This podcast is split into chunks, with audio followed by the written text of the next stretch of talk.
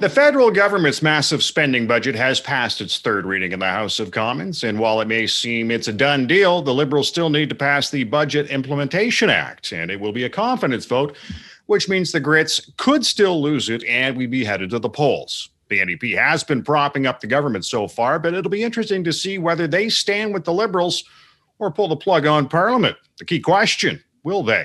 Hello and welcome to Unpublished TV. I'm Ed Hand. We're coming to you from a remote location and practicing physical distancing to enhance safety. The first federal budget in more than two years promises big spending to get Canada back on the road to recovery. The Liberals have it said the pandemic has exposed some glaring gaps between the haves and the have nots. $100 million in new spending with a focus on a national child care program, eventually to get to $10 a day. It also comes heavy with debt and deficit. Now, our unpublished vote question asked you Do you expect the federal budget to be passed or will it lead to a federal election? And uh, just uh, under 53% said yes. Uh, 37.7% said no, and less than 10% unsure. Now, however, you're watching and listening to our show, whether through our social media channels on Facebook, Twitter, or YouTube, or on our podcast channels, iTunes, Google Play, Spotify, iHeartRadio, and more, I'd like to remind you you can still cast your vote on this topic at unpublished.vote and email your MP to tell them why. Now, join us, joining us to discuss the possibility of an election is Stephanie Plante from the Center for Security Intelligence and Defense Studies at Carleton University. Jack Jedwab is the president and CEO of the Association of Canadian Studies. David Coletto, CEO of Abacus Data, and Karl Nerenberg is the parliamentary correspondent with Rabble.ca. Now, uh, first off, a slim majority of our viewers and listeners feel or felt it would pass, and it's gone that far yet so far. It's not a done deal. Now, Karl, do you feel the implementation uh, budget or the implementation act will fail and that will send us to the election? No, there's no chance for that. No, okay. there's no, there's the zero chance that it's going to fail. I mean, had there been a poison pill in there, I mean, sometimes governments, including this government, have put uh, measures in implementation bills uh, that weren't in the budget, sometimes controversial measures, and that created trouble, and that could create pro- a problem so far nobody has identified it. I have to confess, I have it sitting on my uh, computer here. It's many, many, many pages and haven't gone through with a fine tooth comb. But nobody has signaled that there's some secret uh, hidden part. So having passed the budget, I mean, the point of the budget is describes what they're going to do. The implementation bill is the nitty gritty steps. The budget says what meal you're going to prepare.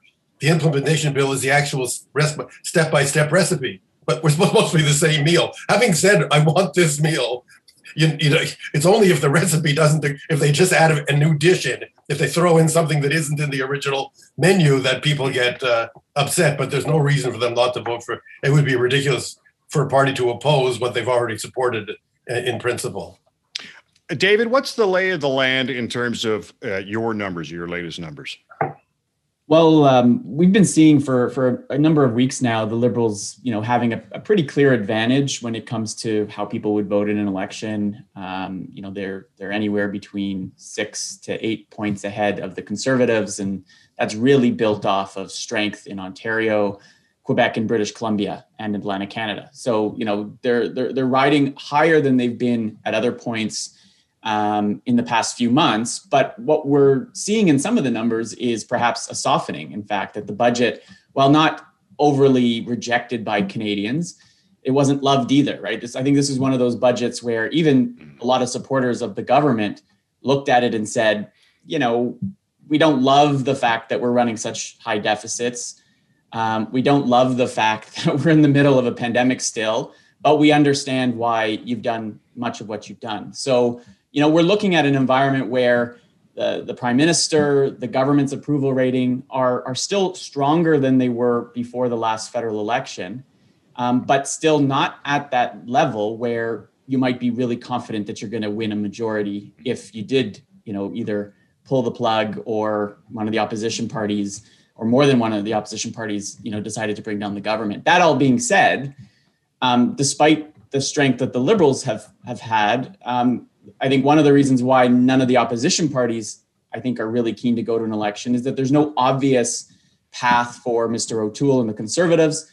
Um, you know, he's had this um, really challenging period since he's become leader, where the more people seemingly get to know him, Mr. O'Toole, the more they dislike him, right? In fact, when we ask people who would you prefer to be the prime minister after the next election, he's well, well behind Mr. Trudeau and actually almost statistically tied with Mr. Singh, the NDP leader, who is the most popular leader in the country in terms of net favorables, but that hasn't fully translated into seeing the NDP rise. Their numbers are, are going up, and some polls had them up close to 20%, but they're nowhere near a, a point where they can confidently say there's a lot to gain and little to lose if we decide to to, to support you know pulling down the, uh, the government. So you know this so that, so that, that that's the environment. But I think it's important also to keep in mind that I don't actually think a lot of Canadians are paying that much attention to their political choices at the moment.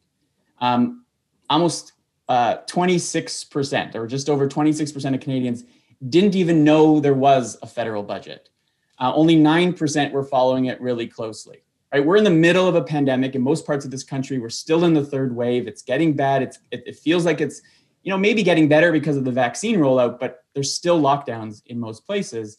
And so the last thing I think people are thinking about right now is is really who they want to be um, government right now, and and that means there's potentially volatility even if an election were to be called anytime soon. Uh, you know, Jack, Erin O'Toole hasn't really fired up the, uh, you know, the troops as, the new leader, as David pointed out. Do the conservatives get behind him, or do they, you know, possibly look at going for another leadership? Well, not uh, in the uh, short to medium term. He's your candidate. Uh, the conservatives have some challenges, not only with respect to their uh, leader, but also with respect to how well they're faring in certain parts of the country. Uh, Doug Ford has some very serious challenges in Ontario at the moment, uh, as does surprisingly to Jason Kenney. Jason Kenney has some challenges uh, in Alberta at this particular time. So, not that those are areas, at least in the latter case, Alberta, where the Liberals hope to pick up any additional support. They may you know, scratch some more support there. But that's probably not an area the Liberals are particularly focused on in terms of what their path to majority government is. It's going to be in Ontario, the you know Atlantic provinces, uh, parts of Quebec, and, and British Columbia. Uh, but the Conservatives have those challenges in terms of, you know, getting their people on the ground to mobilize around Erin O'Toole when their people have to, you know, also protect their uh, provincial positions, uh, particularly in Ontario and possibly in Alberta. Uh, against a resurging uh, NDP in Alberta. So uh, I think David and Karl both, you know, were correct in terms of the budget issue not being the trigger on the one hand, and on the other hand, the big issue that's going to dominate people's minds in terms of what they uh, choose to do is going to be the way in which the COVID crisis was managed. Uh, you know, for better mm-hmm. or for worse. Uh, Mr. Ford's trying to make the case, trying to push the blame over to the to the federal liberal side, and that's very challenging. You know, uh, since uh, right now the polling numbers, uh, both I suspect with David and the polling company we work with, which is Leger, uh, aren't uh, showing uh, good stuff for Mr. Ford at the moment. So. Stephanie, how do you see an increase in vaccinated Canadians having an impact on uh, an upcoming election? You know, when you have older Canadians, they're going to be vaxxed first, so they'll obviously be feeling a little more comfortable. Uh, do you see that as a benefit for any of the parties? Uh, well, it's obviously certainly a benefit to the general population, right? We want people to mm-hmm. be as vaccinated as quickly as possible. But um, I think people, they know that the vaccination is sort of a provincial thing. I went for my vaccine the other day. There was clear signs that it was the city of Ottawa that was doing the vaccination. So I don't think people necessarily blame Trudeau for the vaccination, although it's, he is an easy target, right? Because there is this universal scramble all around the world. Everybody wants these vaccines as quickly as possible. But um, yeah, I mean, I have to sort of go with David. I just don't think that this budget, as much fanfare as there, there was about it, I just don't think the regular average Canadian even noticed. They may have seen it on the news or glanced at it online, but you know nobody's sort of combing through it looking for anything that will affect them in particular um, obviously the daycare got a lot of yeah. uh, play and a lot of pizzazz but as we know these the, this has mm-hmm. been attempted in the past right oh, yeah. so um, and if any you know i can just see the ads right now you know talking about the vaccine rollout being equivalent to trying to implement national daycare right you know like i can just see the ads right now and all the previous liberal attempts to uh, bring out a national daycare strategy. So these things kind of write themselves. Okay, Karl, uh, interesting that and it's something that uh, Jack brought up too. That uh, when you look at the premiers of, uh, of Ontario and uh, Alberta, certainly having difficulty right now. And in Alberta's case, you're going to be losing two very prominent mayors this year as well, in, in Nenshi and and uh.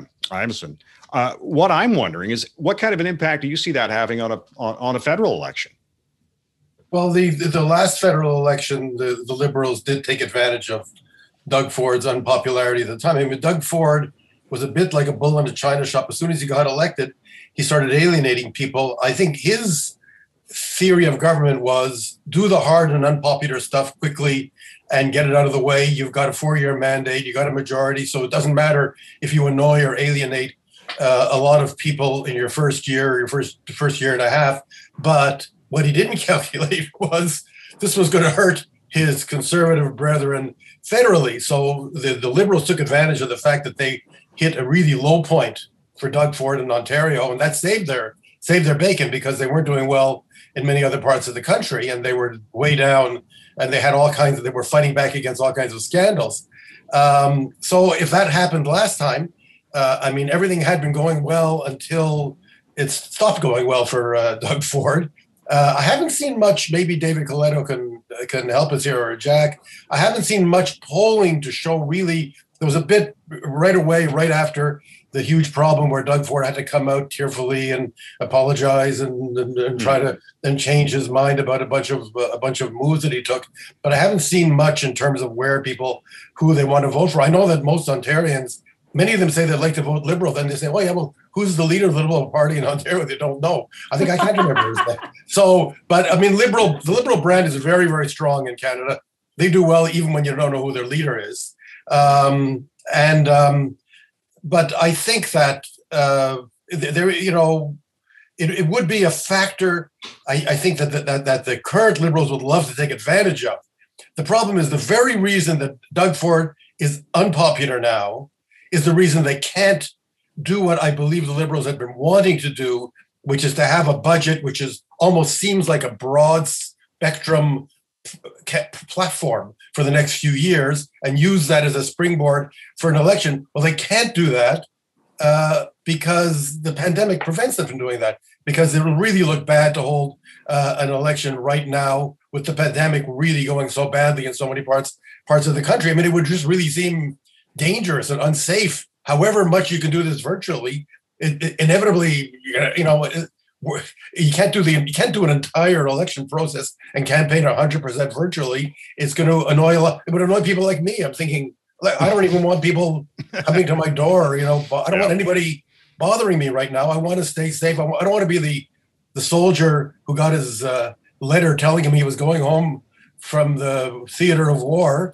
then to step outside the barracks and get shot. I mean you know i just assume i got my vaccine we're sort of in a bad way, I'd say let's all calm down and stay really tight and really focused and and get and get through to the summer. But you know, I I, I mean I know that uh, Frank Graves, a colleague of David Coletto's, uh, speculates that well that maybe the government will go for an election in the summer. They're doing so well in the polls. They have Ford to campaign against, kind of, or use him as, as a foil. I don't remember. Maybe somebody can remind me. I don't remember a July or August election in Canada. We've had forced elections in the winter because governments have fallen, so they had no choice Right. but to hold elections in the winter. Normally, it's spring or fall in this country. I don't. I can't. And I've seen elections going like the elections I was aware of go back to 1957, folks. That's a long time ago. I don't remember any that were held in July or August. I stand to be corrected. So Ford, for the, the reason Ford is a problem uh, would be a problem for the conservatives and an asset for the liberals. It's also the reason that they can't actually have an election now. So they can't really take advantage. And by the time they get to an election, maybe Ford Ford's position will be somewhat better politically. Right. Damned if you do or damned if you don't then. Yeah. Uh, David, I'm, I'm kind of curious now. There's been a name that sort of propped up or popped up in the last few months here, in particular in liberal circles, and that is Mark Carney. And where do you see him possibly working into a federal election? Well, there's there's some you know there's there's some rumors that if he runs, he wants to run in Ottawa South, but uh, David McGuinty, the the current MP, you know from the McGuinty clan, um, has no I don't think has any plans of of, of freeing that seat up for for Mr. Carney. Um, you know I, I don't know if he's going to run this time, but there's no doubt given you know his his activism now within the party and really putting on the liberal label pretty pretty uh, overtly that he has interest in in entering federal politics. Right when you ask Canadians their views of of Mr. Carney, um, he's he's not really a well known quantity, despite how high profile he is here in Ottawa and in sort of political circles, being the former uh, governor of the Bank of Canada, former governor of the Bank of England. Um, he's he's very much, I would say, and I don't want to maybe doom his political career by by putting him in the same boat as Mr. Ignatieff, Michael Ignatieff, but he falls in the same kind of boat, which is elite yeah. level folks, people who, are, who pay a lot of attention would know who he is. Um, but otherwise, he's he's not really that well known. Now, what people know of him, they generally like. There's no reason for anyone not to like it.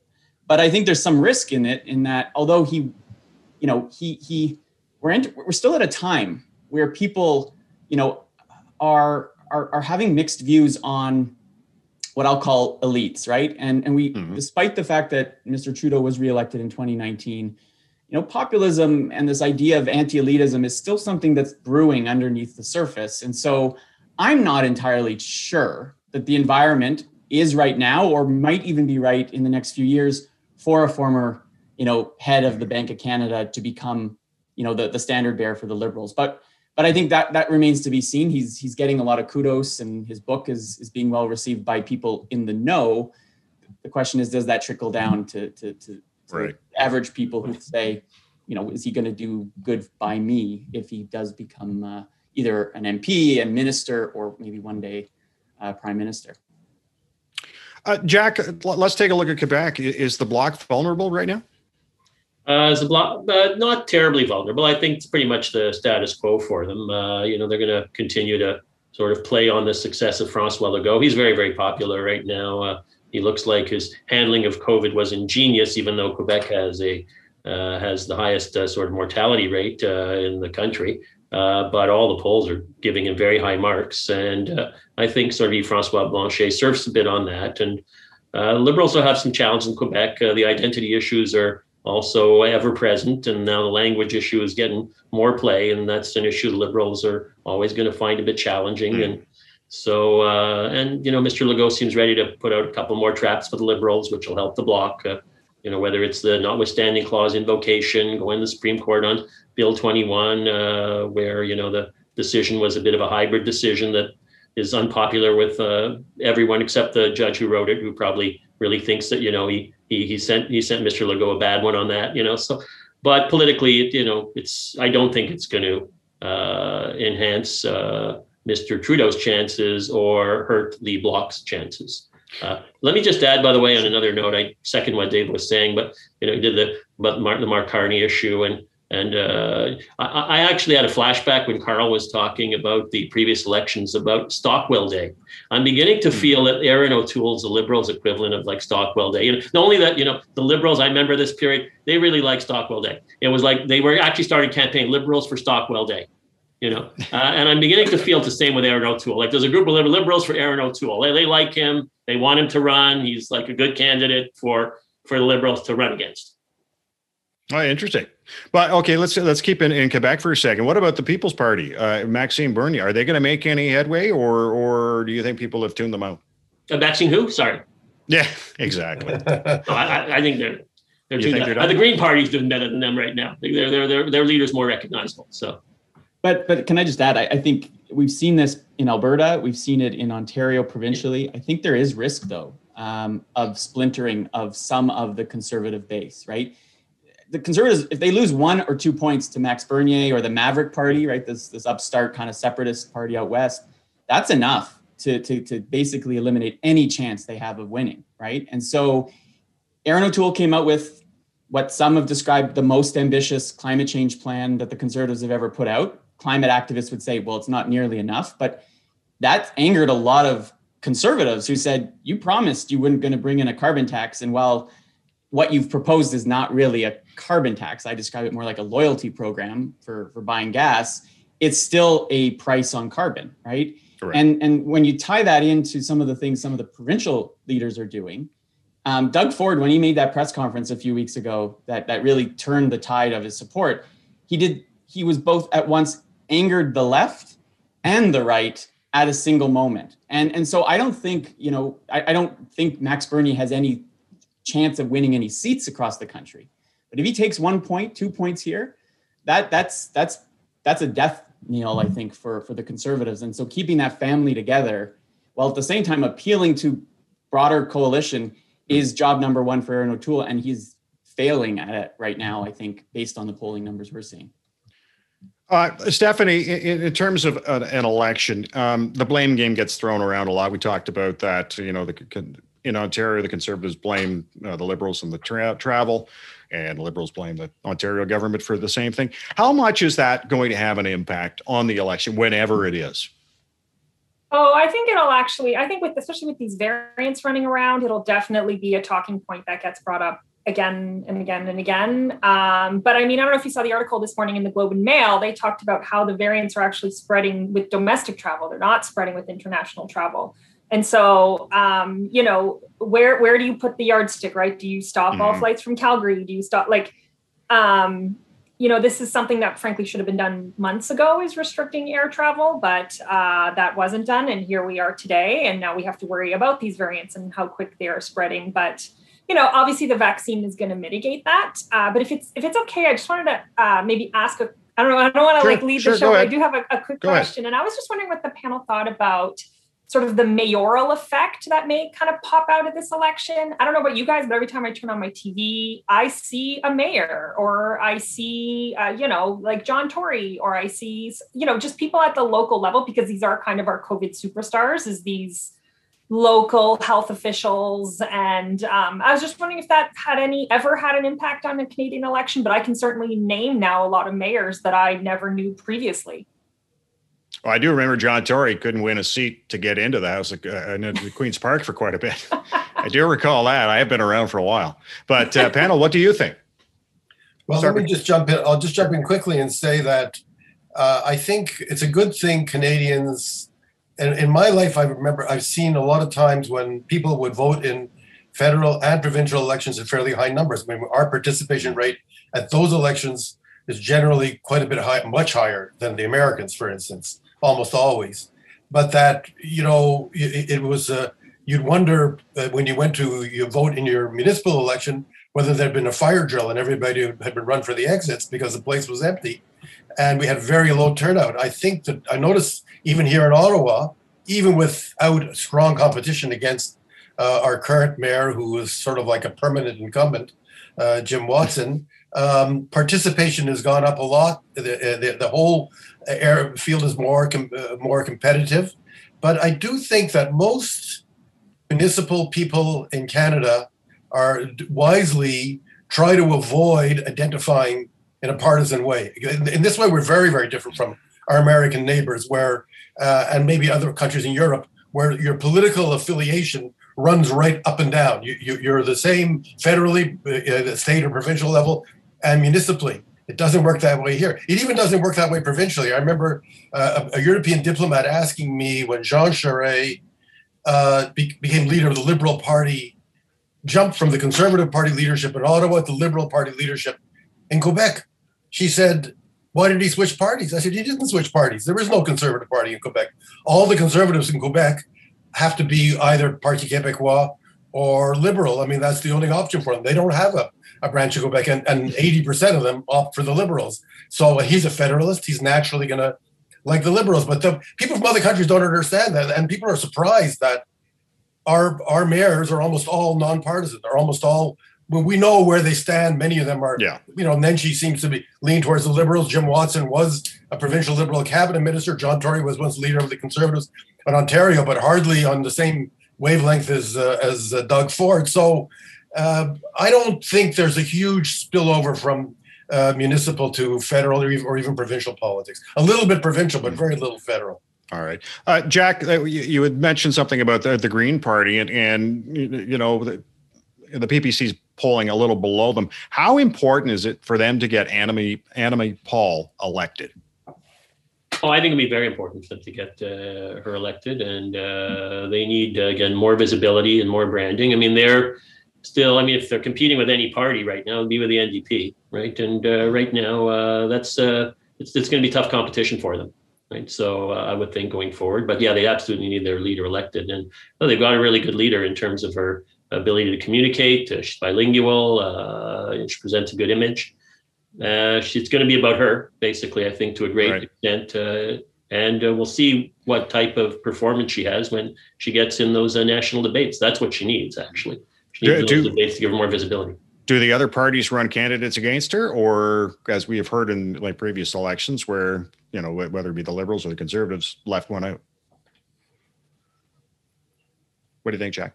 Oh, me. Okay, I didn't know you guys. Sure. Uh, yeah, I mean, I think that uh, they. Uh, I, I I would give her a pass, but you know, I'm being generous. I don't know that the other parties would be you know, that generous. No. I don't think in this No type way. of situation way. they would be. So uh, I'd like to I'd like them to do that, but they, they probably won't listen to me, right? You know, uh, Right. especially the I don't think the conservatives will listen to me at all. So Yeah. Uh, Or now- the liberals. Yeah. They want that seat. Uh, David, uh, let's face it. If we if we go to election, it's it's all about money, and you know they- they've all been fundraising right now. Uh, who's leading?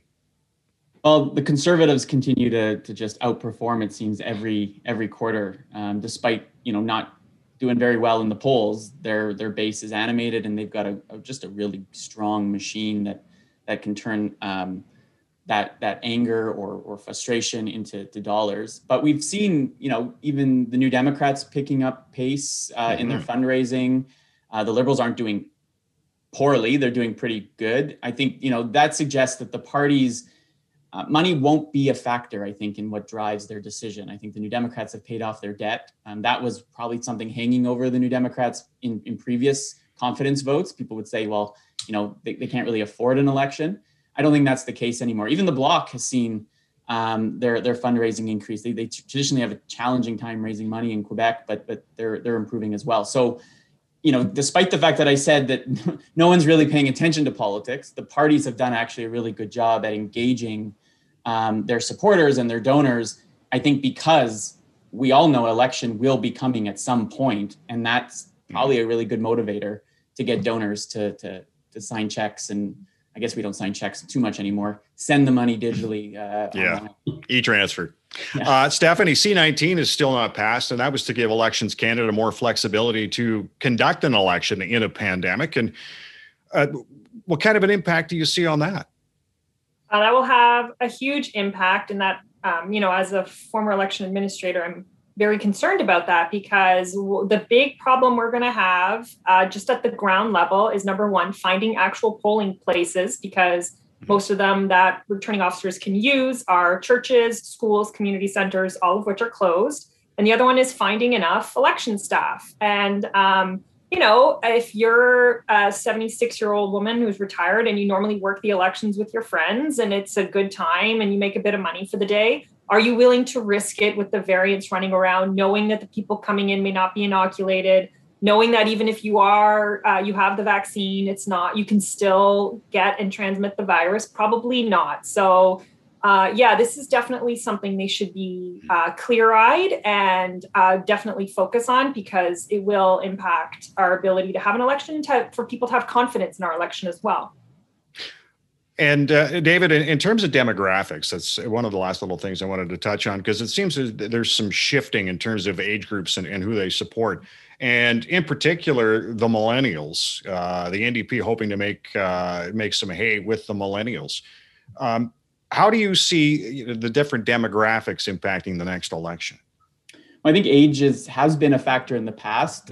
Throughout the pandemic, it's kind of it's gone back and forth, but Hmm. certainly, you know, the NDP, the Green Party, find far more support among younger Canadians than than they do among older ones. Um, the Conservatives typically do better among older Canadians, but apart from that youngest cohort, I think one of the most important um, demographic or socioeconomic drivers to vote right now, we've seen it in the UK and the US, is education. Right, is the split between those that have higher levels of education and those that don't, and and what that tells us about perhaps their worldview, their values, and and so you know I think the liberals often fall into a trap where they talk a lot about issues that those with a university education want them to talk about, but they really alienate themselves from mm-hmm. from more working class voters, right? And I'm a, a huge, I guess, fan junkie of, of British politics, And just this weekend, you saw the results of what was going on in the UK, and you had the British Conservative Party winning in seats that the Labour Party, the, the left wing Labour Party, had won for you know 50, 60 years up in the north of, of England. You know, these are like solid working class, unionized, kind of coal mining towns that hated Margaret Thatcher in the 80s mm-hmm. and yeah. early 90s and now overwhelmingly voted conservative. So we're seeing some realignment and that education class is is becoming class less so education and, and sort of cultural issues becoming key drivers. So age will be a factor. Uh, the ndp needs young people but the liberals need young people in order to win because those millennials um, are the biggest cohort now in the electorate. All right let's uh, let's just go around the horn here uh, for a prediction uh, when we are going to have an election. Jack when do you think? I think we'd have one in the fall. Mm-hmm. so uh, you know maybe it'll be stretched out. It's going to depend on the COVID situation as well and what that looks like, you know, when we come out of the other side of the summer. Uh, but uh, that would be my bet at the moment. The other issue, of course, will be, as Stephanie was alluding to earlier, the election process, uh, you know, in terms of election reform. We're going to have a lot of mail in ballots. If we have a lot of mail in ballots, that's going to be to the advantage of the Liberals and the NDP, uh, quite clearly, at least based on some of the polling that I've been looking at. Uh, and so, uh, yeah, that would be my sense. All right, David, what's your prediction? When when do you think I'm we'll with I'm with Jack. I, I don't see one happening before the fall. Look, we, we asked a question on our survey. On a scale from zero to ten, how happy are you? Ten, you're you're static. Zero, you're hated. Uh, you're you're you're miserable. Mm-hmm. Those that have gotten a vaccine are ten points higher on that scale on average mm-hmm. than those that haven't. When we do get to 70, 75% of Canadians getting at least one dose, maybe two by the fall, that's when the liberals are going to want an election because people are going to come out of the summer, they're going to be vaccinated, and then incumbents generally do better when people are happy. This, this explains why I'm happier. I'm, I got vaccinated. So there you go. Yeah, no kidding. No kidding.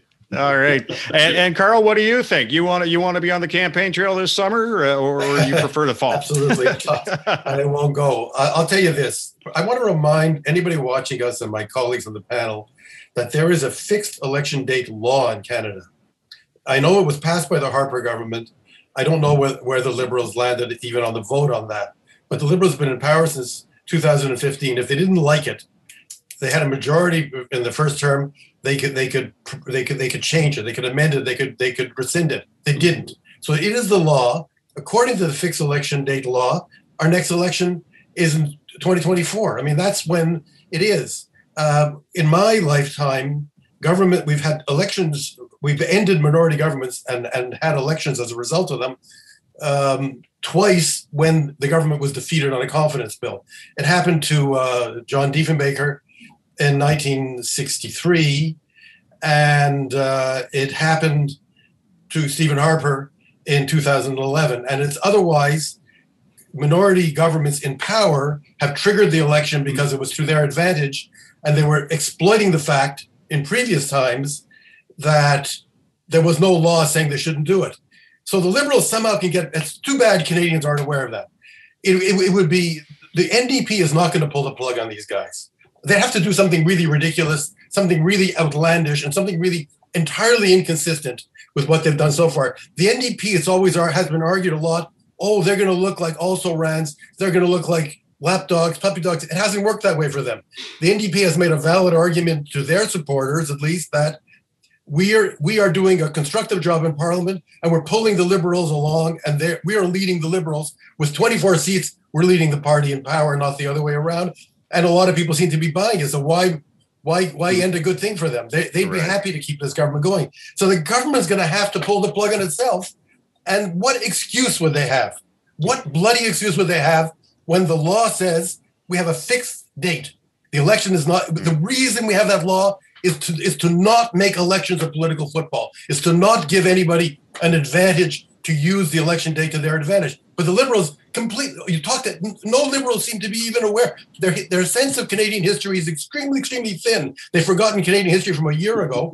they just go around. They're all absolutely committed to an election because their feeling is the longer you wait, the harder it is. We're doing. They wish they could have an election now. Obviously, unless the pandemic is really terrible, they're hoping that we'll be looking at the pandemic in the rearview mirror in October, and they can have an election on the second anniversary of the last one. But it is utterly scandalous, hypocritical, and unacceptable to me that they're doing it. I think either they should rescind that law or they should respect the law, which is the law of the land, which is unless you're defeated on a confidence bill, you wait until the fixed election date determines there's an election. All right. And Stephanie, uh, your last, uh, when do you think we'll have that election?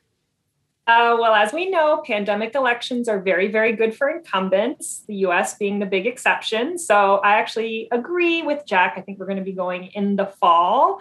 And uh, also, long elections are really good for the Liberals. So expect a long campaign. All right. Uh, I want to thank our guests on Unpublished TV, Stephanie Plante from the Center for Security, Intelligence, and Defense Studies at Carleton University. Jack Jedwab is the president and CEO of the Association of Canadian Studies. David Coletto is the CEO of Abacus Data. And Karl Nerenberg is the parliamentary correspondent for Rabble.ca. Now, coming up on our next Unpublished Cafe, we're going to take a look at Bill C 10. Thanks for watching Unpublished TV. Stay safe. I'm Ed Hand.